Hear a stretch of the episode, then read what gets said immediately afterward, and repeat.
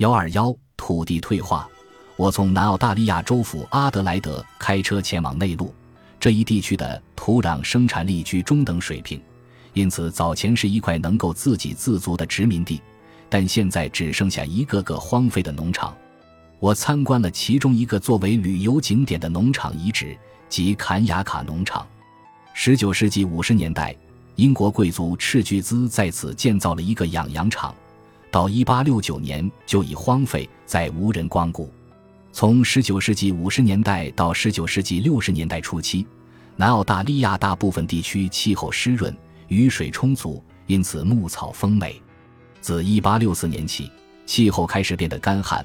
过度放牧又造成景观破坏，引起羊群死亡，最后这些牧场都被废弃。这场灾难促使政府派遣测绘局局长 G.W. 郭德调查从海岸到内陆有多少地区能够得到充足可靠的降水，然后以此作为农场扩张的方向。他界定出郭德县，该县以北的气候可能会相当干旱，不适宜耕作。然而，在19世纪70年代。由于连年充沛的雨水，耕作势头良好，因此政府把19世纪60年代废弃的牧羊场分成许多块小麦地，以高价出售。与此同时，郭德县地区冒出许多城镇，铁路线也延伸过去。开始几年，降水多得不可思议，小麦大获丰收。然而到了19世纪70年代晚期，麦田欠收之时，那些小块麦地又被凑起来成为农场。随着干旱期再次到来，牧羊场又难以为继。那些苦撑到今天的农场，单靠养羊根本无法维持生计。农场主们必须搞点副业，或者到外面做些投资，才得以生活下去。澳大利亚大多数粮食产地的境况都大同小异。为什么那么多相对肥沃的农田会慢慢减产呢？其原因在于澳大利亚最大的环境问题即土地退化。土地退化的成因主要有九种：本地植被被清除、过度放牧、兔子、土壤养分耗竭、土壤侵蚀、人为干旱、杂草、政策错误和土壤盐碱化。这些问题在其他国家也同样存在，有些地区受到的冲击甚至比澳大利亚还严重。下文将对这些冲击做一个简明扼要的介绍。我曾在上文提到过。澳大利亚政府以前曾要求土地承租者清理植被，虽然现在这一命令已被停止，但澳大利亚每年清理的植被面积大于第一世界其他国家，其速度仅次于巴西、印度尼西亚、刚果和玻利维亚。当前，澳大利亚仍在继续清理的地区大都位于昆士兰州，目的在于兴建养牛场。昆士兰州政府已经宣布，他们会逐步停止这种大规模清理的做法，但要等到2006年才实施。在澳大利亚，土地退化表现在干地盐碱化、土壤侵蚀、盐分和沉积物致使水质下降、农业生产力和土地价值丧失，以及大堡礁遭到破坏。被清理掉的植被腐烂和燃烧以后。每年产生的温室效应废气与全澳大利亚汽车废气年排放量相当，造成土地退化的第二大主因是过度放牧。由于羊群数量过多，使得牧草被噬的速度大于再生的速度。如西澳大利亚州的莫奇桑地区，过度放牧给土地造成严重且无可挽回的伤害。今天，澳大利亚政府已经深知过度放牧的严重性。因此，针对牧羊场制定出最高放牧率的规定，即每英亩承租地内放养的羊群不得超过某一数额。在此之前，澳大利亚政府规定的却是最低放牧率，即每英亩土地内放养的羊群必须达到某一数额，并将其列为租约的条件之一。19世纪晚期，放牧率开始出现在澳大利亚的文献资料中，当时的放牧率为当今承载率的三倍。在19世纪90年代之前，放牧率显然是土地承载率的十倍。这是因为第一批移民拼命消耗牧草，而非将其看作为可再生资源。土地清理也一样，政府要求农民破坏土地，如果不这样做的话，就要解除租约。其他三个土地退化的原因，上文已经提到过。兔子和羊一样会啃食植被。因此留给牛羊吃的牧草大大减少。为了控制兔子的数量，农民还需费尽心机，花费大量财力用挖土机、炸药、篱笆，甚至病毒来与之作战。此外，由于澳大利亚土壤本身肥力就不足，因此在垦荒最初几年就出现土壤养分耗竭的问题。当植被变得稀疏或被清除之后，表土由于风吹雨打，出现严重的侵蚀现象。携带土壤的河水流入大海后，搅浑了海岸附近的水域。澳大利亚著名的旅游景点大堡礁因此受到牵连。而人为干旱指的是由于土地清理、过度放牧和兔子活动间接造成的土地退化。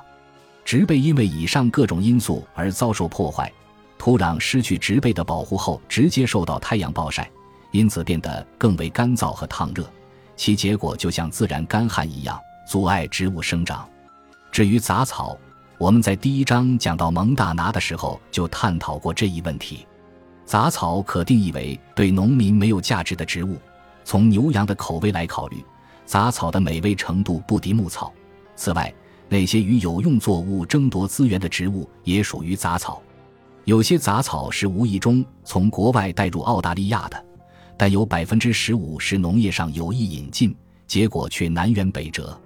有意引进做观赏用的植物中，有三分之一是从原地里扩散到野外。其他种类的杂草都是澳大利亚的本土植物。由于放牧牲畜只喜欢吃某几类植物，致使杂草的生存空间变大，牧场上渐渐布满不怎么有用或无用的杂草。各类杂草生命力不一，有的很容易被铲除，然后就可以种上丰美的牧草或是作物。而有的则十分顽强，一旦扎下根来，就需要花重金去铲除，而且还未必能斩草除根。当今澳大利亚大约有三零零零多种杂草，每年带来的经济损失高达二十亿美元。有种含羞草的危害相当大，特别对卡卡杜国家公园和世界遗产中心等地区造成严重威胁。这种杂草多刺，高度可达二十英尺，种子很多。因此，只要一年的时间就能将地盘翻倍。更可怕的是一种舶来花。十九世纪七十年代，为了美化矿城昆士兰，澳大利亚人特意从马达加斯加引进而来。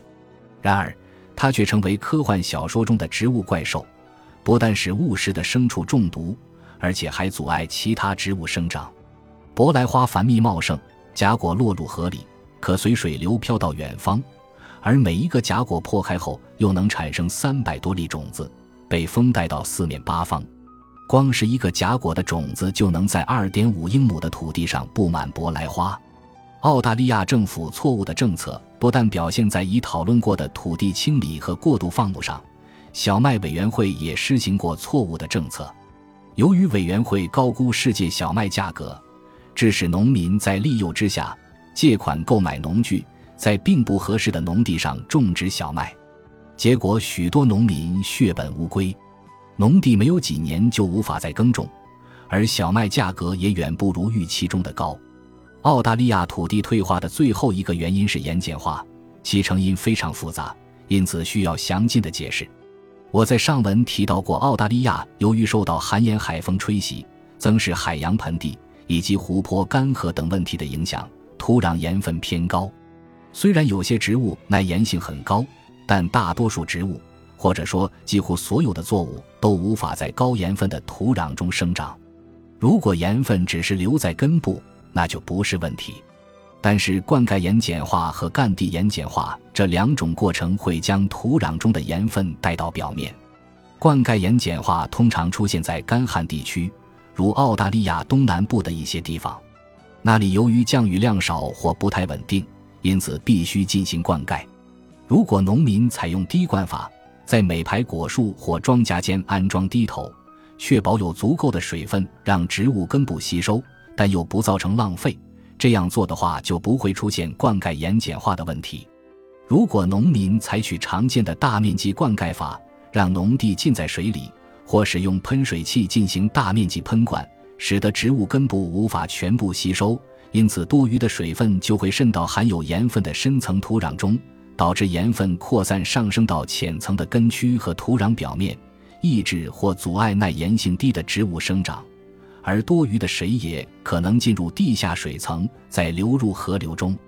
尽管澳大利亚在我们的印象中是个干旱的大陆，但澳大利亚的水资源问题不在于水太少，而是水太多。澳大利亚水费低廉，有些地区的农民还是采用大面积灌溉法。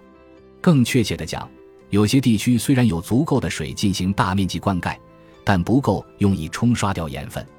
原则上，安装滴灌设施以取代大面积灌溉法，可以解决一部分灌溉盐碱化的问题。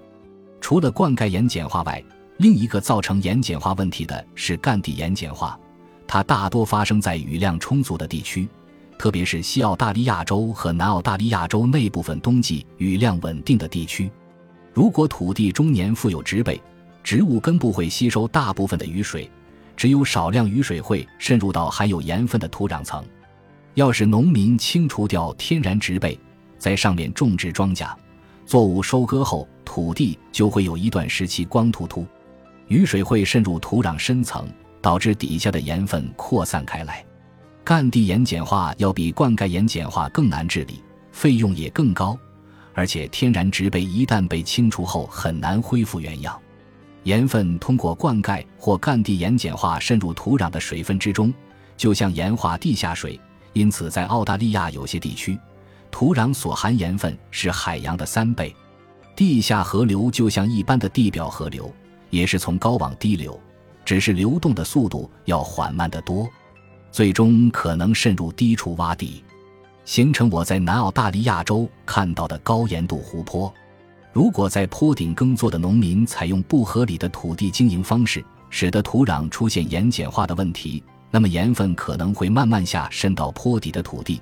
即使那里的农民对土壤照料有加，也于事无补，而且无法向在坡顶耕作的农民请求赔偿。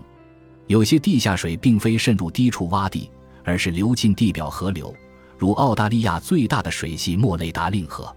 土壤盐碱化给澳大利亚经济带来严重的损失，其中主要表现在三个方面：首先，很多农地的生产力变得低下，无法种植庄稼或饲养牲畜；其次，有些盐分进入城市饮用水系统。